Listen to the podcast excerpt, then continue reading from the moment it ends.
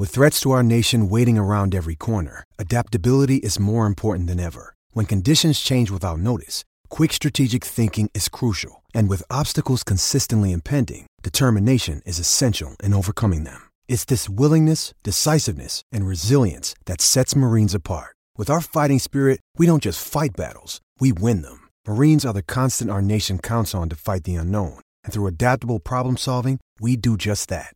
Learn more at marines.com.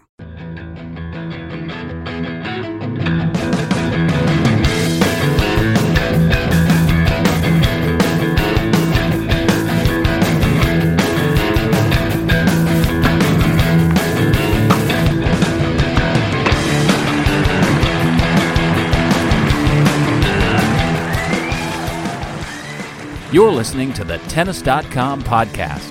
And here's your host, Ed McGrogan. Hi, everyone. Welcome back to the Tennis.com podcast, the Aussie Open edition. Steve Tignor and Ed McGrogan here, um, getting together after the latest Federer and Nadal match. Uh, this semifinal, as have many in the past, have gone to Rafa. Uh, he wins 7 6, 6 3, 6 3. This is their 33rd meeting. It was their 33rd meeting. Rafa is now 23 and 10 over Roger. Um, lopsided record lately, especially in majors as well. I think a stat that a lot of us forgot, but is still kind of jarring to hear, is that Federer hasn't beaten Rafa at a major since the two, since 2007 at Wimbledon.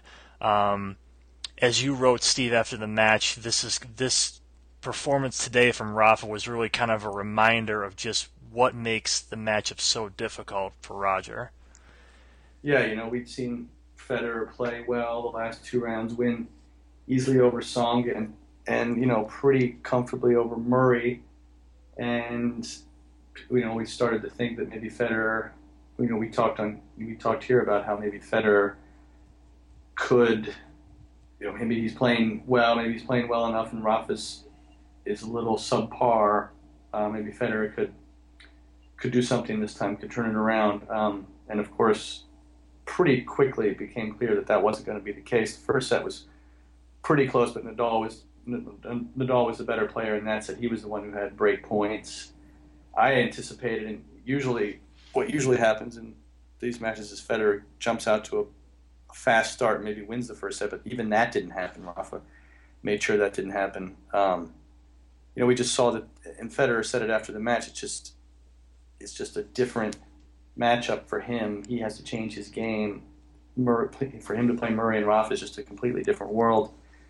Not even so much their levels of play, just the way he, the way that Nadal plays. You know, he's left hand. Not only is he left-handed, but he's just very careful about and very good at neutralizing any of the things that Federer wants to do. He, if he wants to attack he can't attack his serve because it always goes into the backhand and always, um, know, Rafa mixes up the placement to the backhand well too, gets him out wide and goes into the body, and he can't really attack. It's tough to attack from the ground because of the the heaviness of Nadal's shots. And Nadal just played well. He just played better. He looked in control. Maybe a couple nervous moments here and there, but you know he was just. Um, yeah, you you got the sense that even if. Um you get the sense really from my thought that even if Rafa wasn't at the level that he was at, this would still have been very difficult for Federer.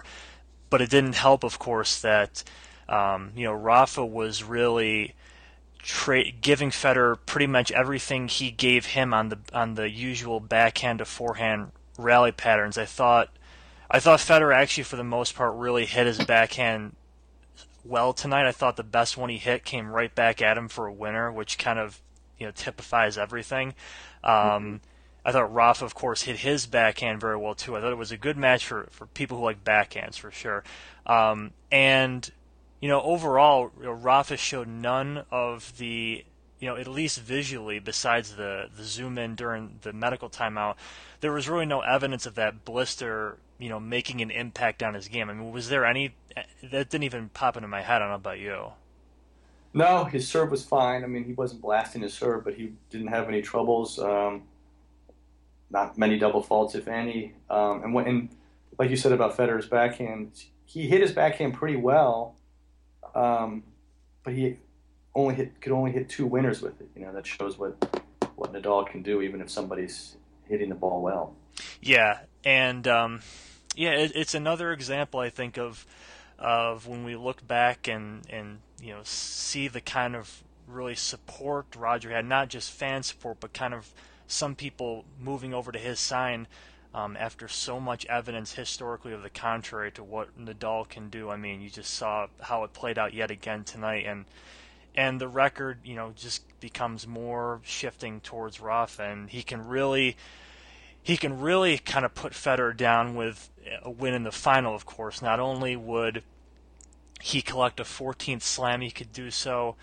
You know, this time he would also actually take out another little ally of Federer's, Stan Wawrinka, his uh, his buddy there. So that's the final. It's in you know to me after watching this, you know I know it's when you're watching tennis, it's almost like what you saw last really live, really leaves the biggest impression. But you know if, if Federer in this form couldn't really dent Nadal, it's really hard for me to see Wawrinka even the way he's playing being able to do you know much more than that. I think maybe a set is kind of really the most optimistic I give Wawrinka in this match. But to me, it looks like kind of, you know, one of those first-time finalists going up against, you know, the ultimate battle-tested warrior here.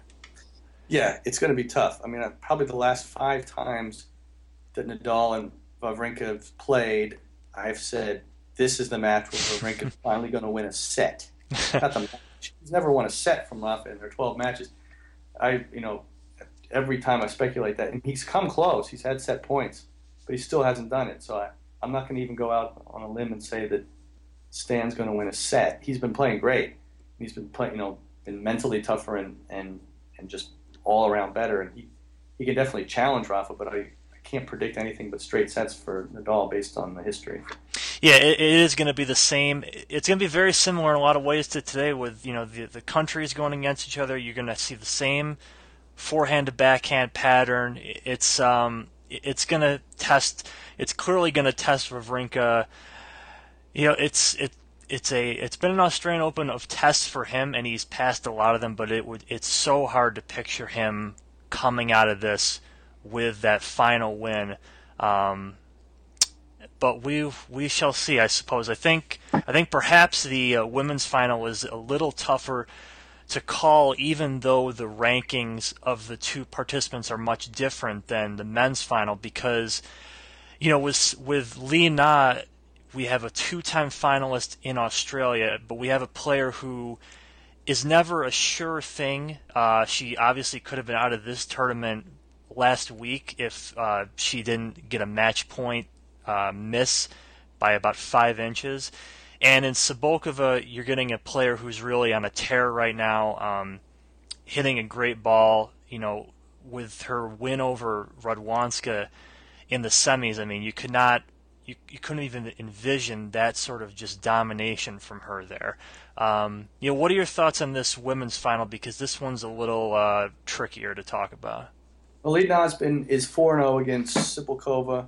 Um, some of those matches have been close. Some of the sets have been close. So I, I wouldn't say this is going to be a blowout, but she's a strong favorite. She's won a slam, so she doesn't have that nervous, I'm going for my first slam thing, but at the same time, like you said, she will be nervous and she she can succumb to nerves, and I would anticipate that she'll have she'll have some bad moments. She's not going to. I don't, wouldn't say she's going to roll through this match.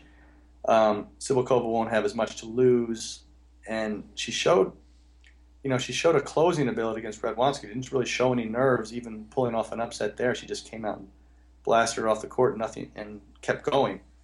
Um, it is conceivable to think that she could do something similar, not something similar to Li Na, but to, that she could keep playing that well and beat Li Na. That's not that's not out of the question. But um, you know, I think you have to take Li. She's played in the finals here twice already and gone three sets both times. Um, and she has that sort of thing where she's playing on sort of extra time, having basically been out of the tournament against Safarova. But like you said, she, Safarova missed a shot by five inches to put her out of the tournament. I feel like that's almost helped Li be more relaxed um, since then. Can I actually ask about Radwanska?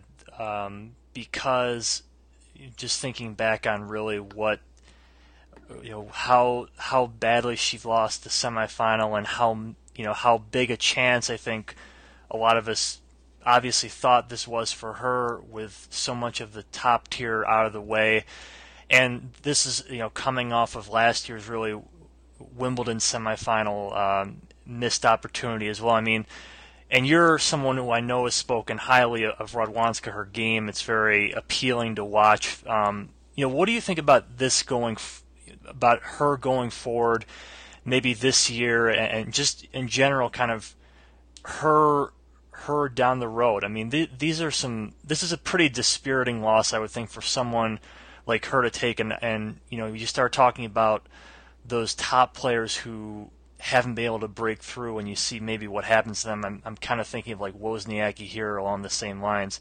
You know, what do you think about Radwanska going forward? Because this is a pretty tough loss. Yeah, it's tough, especially tough because the day before she played the best set of her life to beat Azarenka, a really fantastic, probably the highlight of the whole tournament. And then she comes in and throws in this terrible match where she basically barely moves um, and gets blown off the court by a person ranked way below her. I think she said the same. She had the same thing happen at Wimbledon last year. She had a, all the top players have been knocked out. Um, she had a really good chance to win the tournament, even better than this one. But she played, but she lost to a player that she should, would normally beat in Lisicki. It wasn't as bad as this match, but she lost, and she came in and said that she was tired. She played too many three set matches. She said the same thing in this tournament. I'd say that's just something you have to you're going to have to deal with and learn to deal with. I think, you know, I think she, she'll have to, you know, she, that's just not something you can come in and say and really use as an excuse because that's just the way it's going to be. You have to, you have to play a lot of matches to get to the semifinals. And also, I wonder whether part of it was mental.